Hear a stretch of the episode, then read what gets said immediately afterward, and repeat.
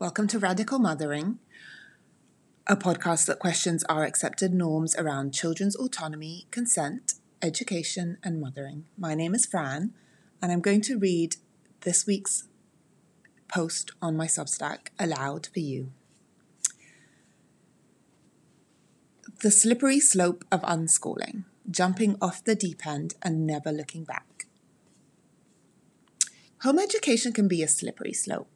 You can go from removing school from your radar, even temporarily, to beginning to question all sorts of apparently unrelated things, to realizing that you're now unschooling and powerless to stop it.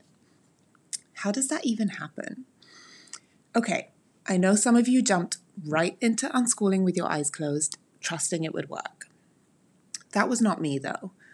I was reading John Holt way back in 2011, pregnant with my first child. But when we finally started giving home educating a go, many years later, having tried school, I wouldn't have called us unschoolers. I was intellectually sold on unschooling, but I wasn't actually practicing it. Like, my brain understood the principles of it, but I wasn't emotionally on board and I wasn't relationally on board, and the reality of our lives was simply not that. I've always been a little bit envious of families who went seamlessly from peaceful parenting into unschooling without hesitation, morphing gracefully from one to the other like it was the most natural thing. I mean, who knows if these families even exist?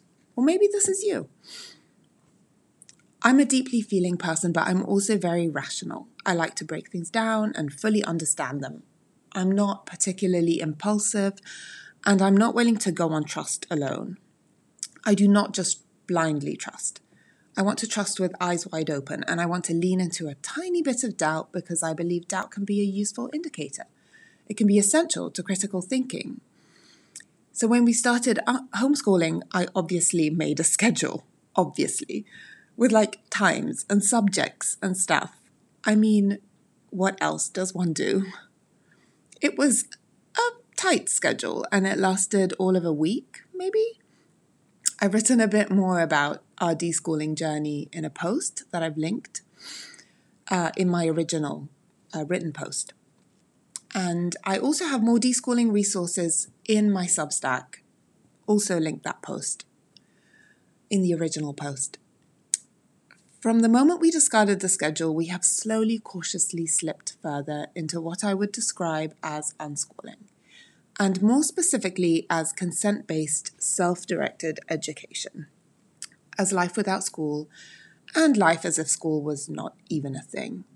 And I want to specify that I use the term unschooling because it's a it's an umbrella term at this point, and so it basically covers a bunch of different stuff. But the term consent based, self directed education is a more specific term, and I would definitely recommend looking up Sophie Christophy to find out a little bit more. She was also on this podcast, so you can go back and listen to her episode. Okay, some big realizations that helped me to kind of move into unschooling. They did not come all at once. There are some big things I probably have yet to truly tackle and deal with, but so far, four years in, I can share some of the big ideas that led me down the slippery slope towards the deep end of unschooling. Yeah, I would say we're completely off the deep end at this point.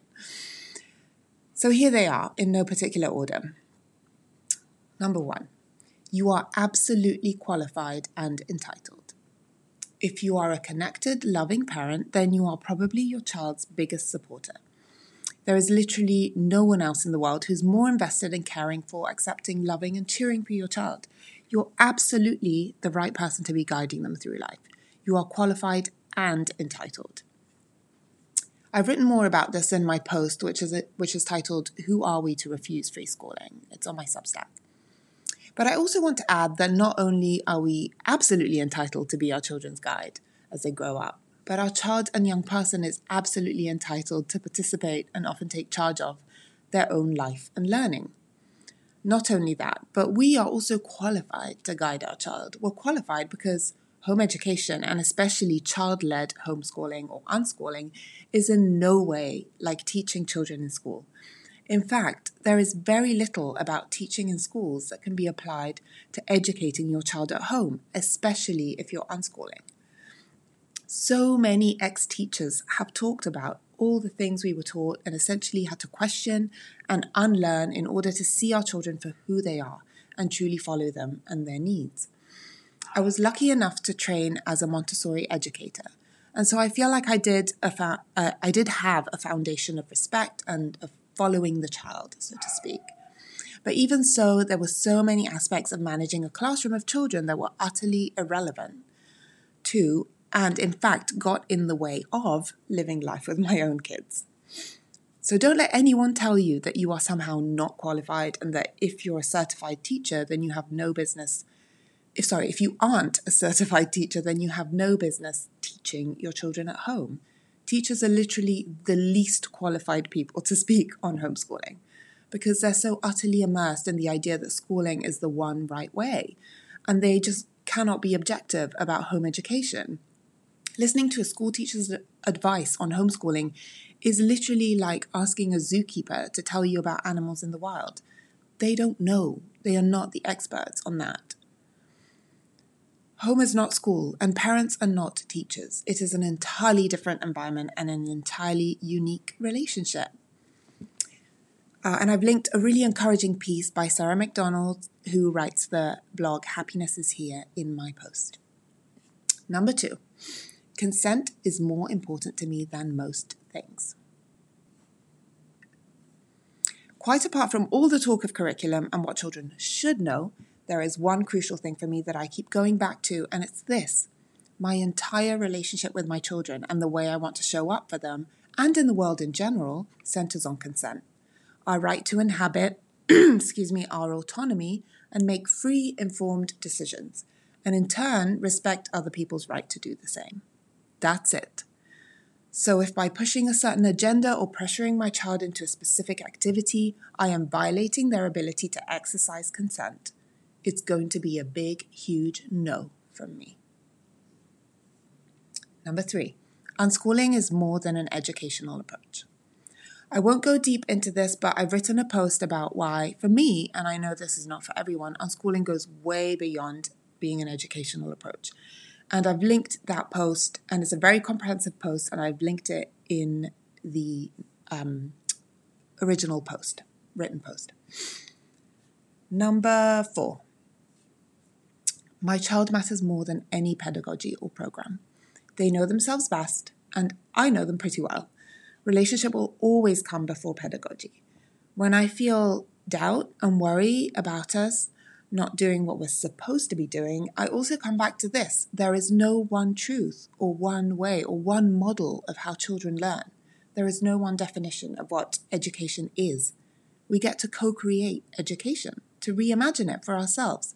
There is no one authority that has the monopoly over what education means or should be. Number five, it's all connected. Learning about systems and connecting what we do with the questioning of and pushing back on systemic discrimination and oppression has motivated me to stay the course. I find that if you're only into homeschooling for yourself, then that's fine. But you don't really have bigger values to keep you grounded and committed. Whereas when I started locating what we did in our lives to what I'd like to see in the world, everything changed.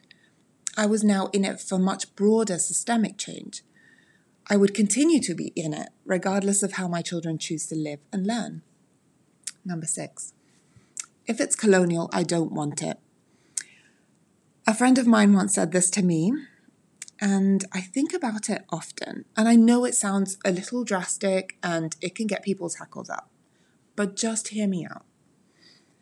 This doesn't mean that I literally discard anything that smacks of colonialism and consequently of patriarchy and white supremacy because they're all connected. If it meant that, then I'd be opting out of, well, a lot of my own culture, culture and values because my entire culture is patriarchal and colonial. Think Roman Empire. So that's not what I mean, although I do opt out of a lot of things. What I mean is, I'm pushing back on the assumption that classical education is the best education. It's only a tiny sliver of everything my children could possibly be knowing and learning. Only the other day, my daughter asked me why, uh, whether I thought Shakespeare was, quote, the world's greatest playwright. She read or heard this somewhere. And we got into a really interesting conversation about how Eurocentric that statement even is, and how we Western people think we're learning about the world when in fact we're learning a very whitewashed Euro leaning fraction of all the literature, mathematics, history, and more that there is to know. And we believe Shakespeare is the best without even knowing or understanding plays and literature from other countries and other continents. And we've somehow managed to persuade much of the world that that is in fact true. And also, why are we always trying to assess who or what is the best? That to me is essentially about whiteness. So when I think about my children possibly having gaps, I think, well, gaps for whom? The entire gap conversation revolves around the assumption there is one single body of knowledge everyone should know. This is a colonial, white supremacist, patriarchal construct. And it's an illusion, frankly. And so I reject it. So, what I'm saying is that I'm actively seeking historically marginalized voices. So, in terms of my own culture, that would be women, young people, the LGBTQ plus community, immigrants or minority groups, secular voices, and others. And I don't necessarily ignore or reject mainstream culture or history. I mean, it's hard to, it's like all around us.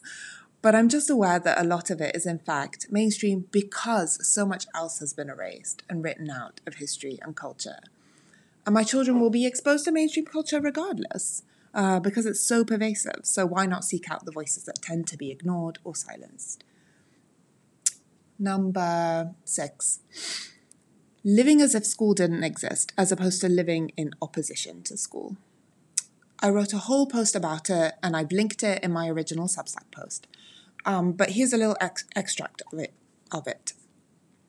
If we go on the premise that what we are doing, living without school, is rooted in millennia of doing that exact thing, except it was just called living back then, then school just doesn't enter into it. We aren't living without school because school just isn't even a part of what we're doing. We're living as if school had never happened. We're just living. You might point out that that's impossible because school has happened and schoolish ideas are part of us, and to actively live without school, we need to almost live in opposition to schoolishness. And yeah, I think initially we do. Like it has to be an intentional thing. But I also think we can get to a point where we have stopped trying to be the opposite of school and we are just being what we want to be, regardless of school. So, anyway, this was a huge shift for me, um, basically picking up school and moving it outside of my range of vision, metaphorically speaking, and instead just living life. Just living my life. What a concept. And it leads very neatly on to point seven just doing our own fucking thing excuse my language here, but freeing ourselves from societal narratives does mean we get to do whatever the fuck we want. And when I say that, I don't mean it in an individualistic way, like who cares about everybody else. I mean it relationally, like we get to build relationships however we want, and we get to form groups that do whatever we want them to do, and we get to celebrate stuff or not celebrate stuff. Um, and when I say we, I don't mean like just me. I mean we as in humanity and like the people I'm in community with. In my world, doing whatever I want is not following societal narratives when they make no sense. So if you're out there and like sold on capitalism and replicating patriarchal systems and benefiting from them and believing we live in a culture of scarcity where you need to work to prove your worth, worth and you're only as good as what you produce, well, you're not doing whatever you want. You're not really free you're the opposite of that. You're blindly conforming, you're doing exactly what our capitalist patriarchal society demands of you. Getting free means you are, as Akilah S. Richards writes, quote, shedding the programming and habits that resulted from other people's agency over our time, body, thoughts, and actions.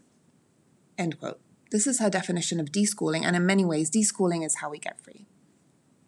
Number eight, we are not raised to think and act relationally, and everything changes when we do. This is perhaps one of the most profound things I've been grappling with. Our entire society, and as a result, our parenting and schooling paradigm is one of comparison and competition. In much of the Western world, we're encouraged to conceive of things um, relationally, as rooted in relationship. Sorry, we are not encouraged. I was just reading that. I'm like, oh, that doesn't make sense. Let me reread. In much of the Western world, we are not encouraged to conceive of things relationally. In other words, as rooted in relationship. We are instead raised to think individualistically about our own behavior, behavior, about our own struggles, our own interests, our own successes and achievements. Often these are compared and pitted up against those of others.